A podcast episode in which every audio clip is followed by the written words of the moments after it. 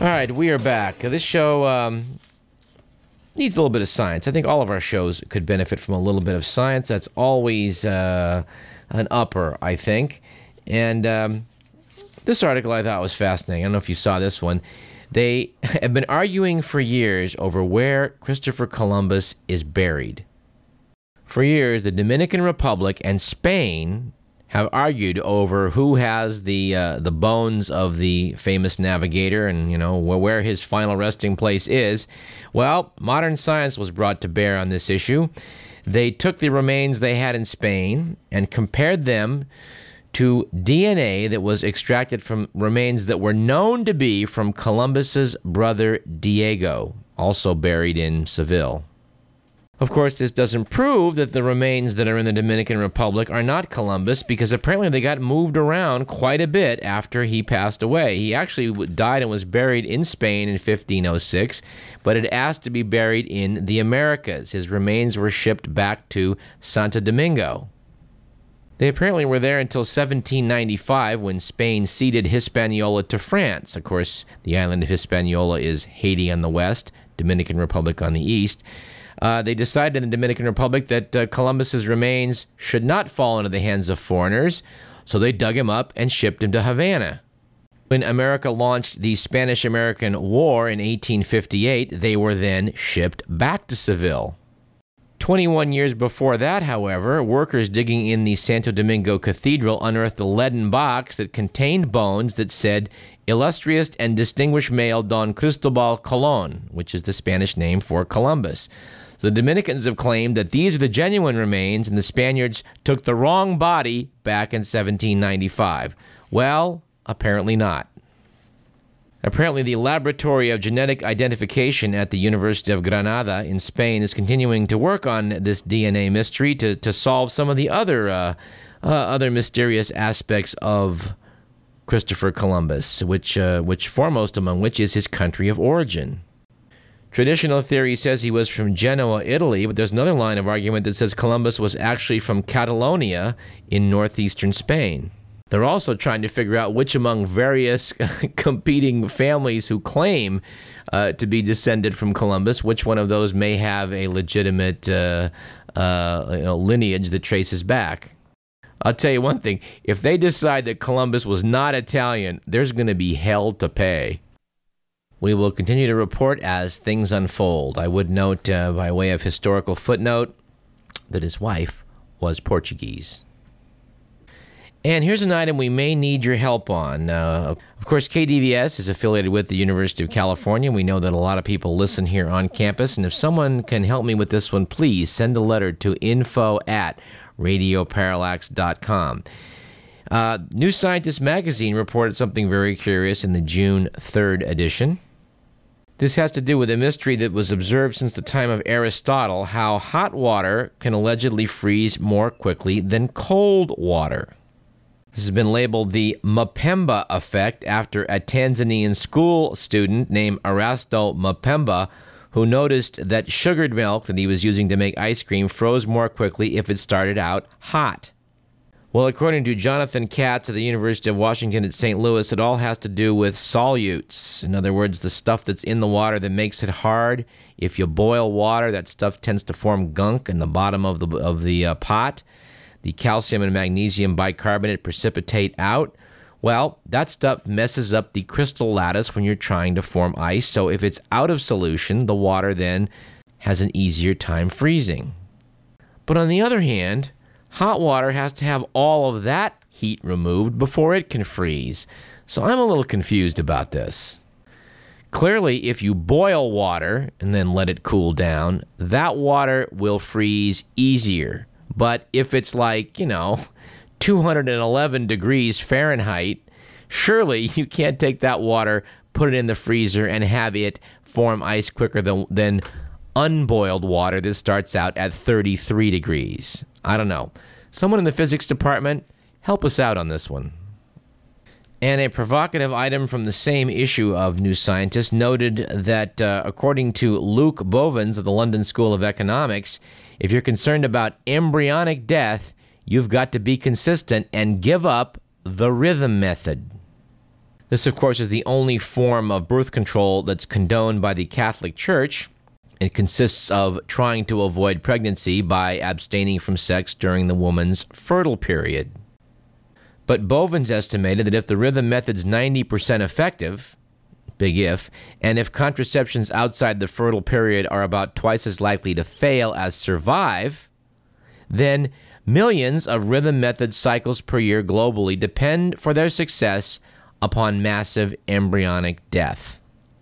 Robert Gosden at the Center for Reproductive Medicine and Infertility in New York says the suggestion is actually reasonable, saying, quote, "It's quite plausible that more abnormal embryos are conceived at the limits of sperm and egg viability." Unquote.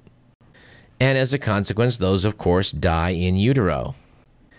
It's an interesting line of reasoning, but I don't think it's going to have any effect on the Vatican because when it comes to reproductive policies, any form of logic appears to have no effect upon the Vatican. And from the uh, heads up in the technology department, we have this final item from also from New Scientist magazine. Apparently, the electronics giant Philips has filed for a patent in the U.S. for a sneaky way to stop TV viewers from switching channels to avoid advertising or to fast forward through a recording for the same reason. After New Scientist's online story about this uh, got picked up and got re reported so many times that Philips had to act, its website sprouted a notice to, quote, clarify any confusion, unquote, as the company put it. According to the website for Philips, quote, Philips never had the intention to force viewers to watch ads against their will and does not use this technology in any current Philips products nor do we have any plans to do so, unquote.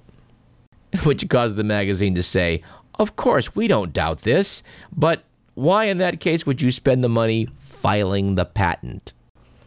All right, how much time do we have left, Mr. McMillan? Four minutes. Okay, about okay, about four minutes. All right. Um, you know, I want to talk about this matter of the death tax, the repeal of the death tax. I know that almost everyone I know just doesn't get it on this, but we don't have time today. I'm pretty sure when I do get around to explaining this, if I can do it properly, you too are not going to be very happy with Dianne Feinstein, Barbara Boxer, and John McCain, three people we're normally fairly happy with.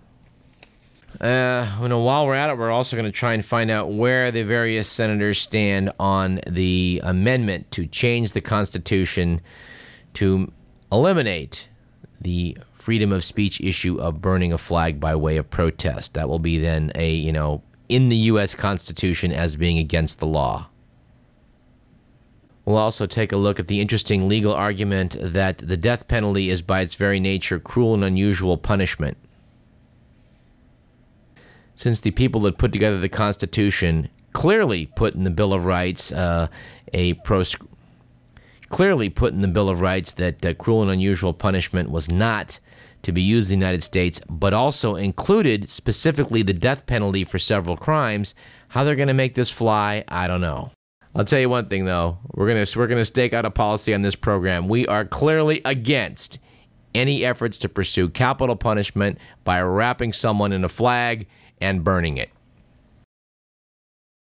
Scott Peterson's family is now offering $250,000 to anyone who can find Laci Peterson's real killers. We now go to the man who is the go to guy in that area from Florida, Mr. O.J. Simpson. Well, how you doing, Doug? Mr. Simpson, does this Yes. Peterson reward interest you? Well, yes, it does. Uh, you know, my finances have taken a beating, you know, so I'd welcome the opportunity to boost earnings with my detective agency. You have a detective agency.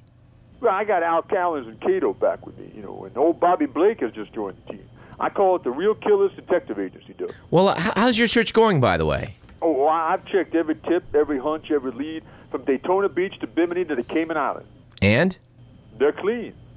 At least every golf course was. I'm checking the Bahamas next. Well, good luck on that. The juice is still on the case, like a guilty look on your face. Nice. I got me a theory that maybe the same people who did my wife might have did Laci Peterson. Well, anything's possible, I suppose. Well, that's what I'm saying. If hired, I'd run down clues, starting with Scott's fishing on Christmas Eve, because I know how you, when you get wrapped up in your bliss, you lose sight of how things look later on. If, if like your wife turns up murdered, Well, sometimes you're just not thinking about a, A- alibis. not the word I had in mind, but listen, if Mrs. Peterson can get that money she's out for Scott's mortgage, she covered my advance. Now we understand she's suing Laci's estate for thirty-five thousand dollars Well, I'd say she's due. for money from Laci Peterson's estate. Look, Doug, she showed her love for Scott and her daughter-in-law by chipping in financially when he got arrested, you know. Yeah, but her son got nabbed for murdering her daughter-in-law. Well, look, while all that legal stuff was being sorted out, she reached for the checkbook. It restores my faith in people. Blood is thicker than water, so to speak. Uh huh. I just want to help, Doug. I, I just think they deserve the help I offer. Well, maybe so. But they got to hire me first. And why wouldn't they? With no reason I could think of. Uh, well, us either. Hey, that's good. Look, uh, Doug, I'm looking at the little, you know, uh, watch here. I got to go. I really got to go. All right. Well, g- goodbye. That that was the um, head private dick of the new Simpson Real Killers Detective Agency. We'll have to see what kind of results they get.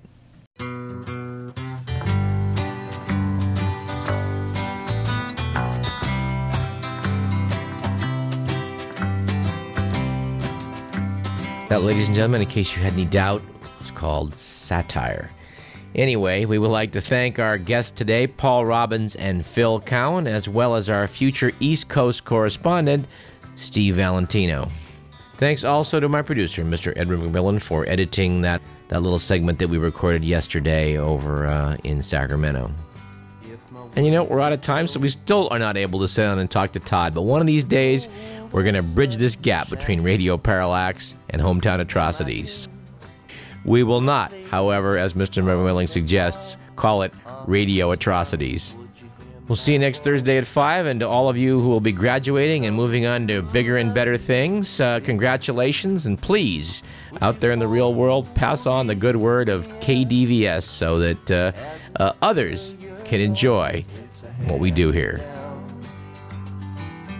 The thoughts are broken. Perhaps they're better left unsung. I don't know. Don't really care.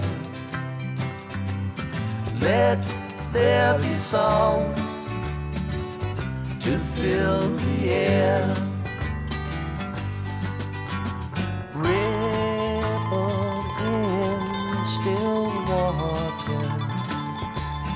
When there is no pebble tossed, nor wind to blow. Reach out your hand.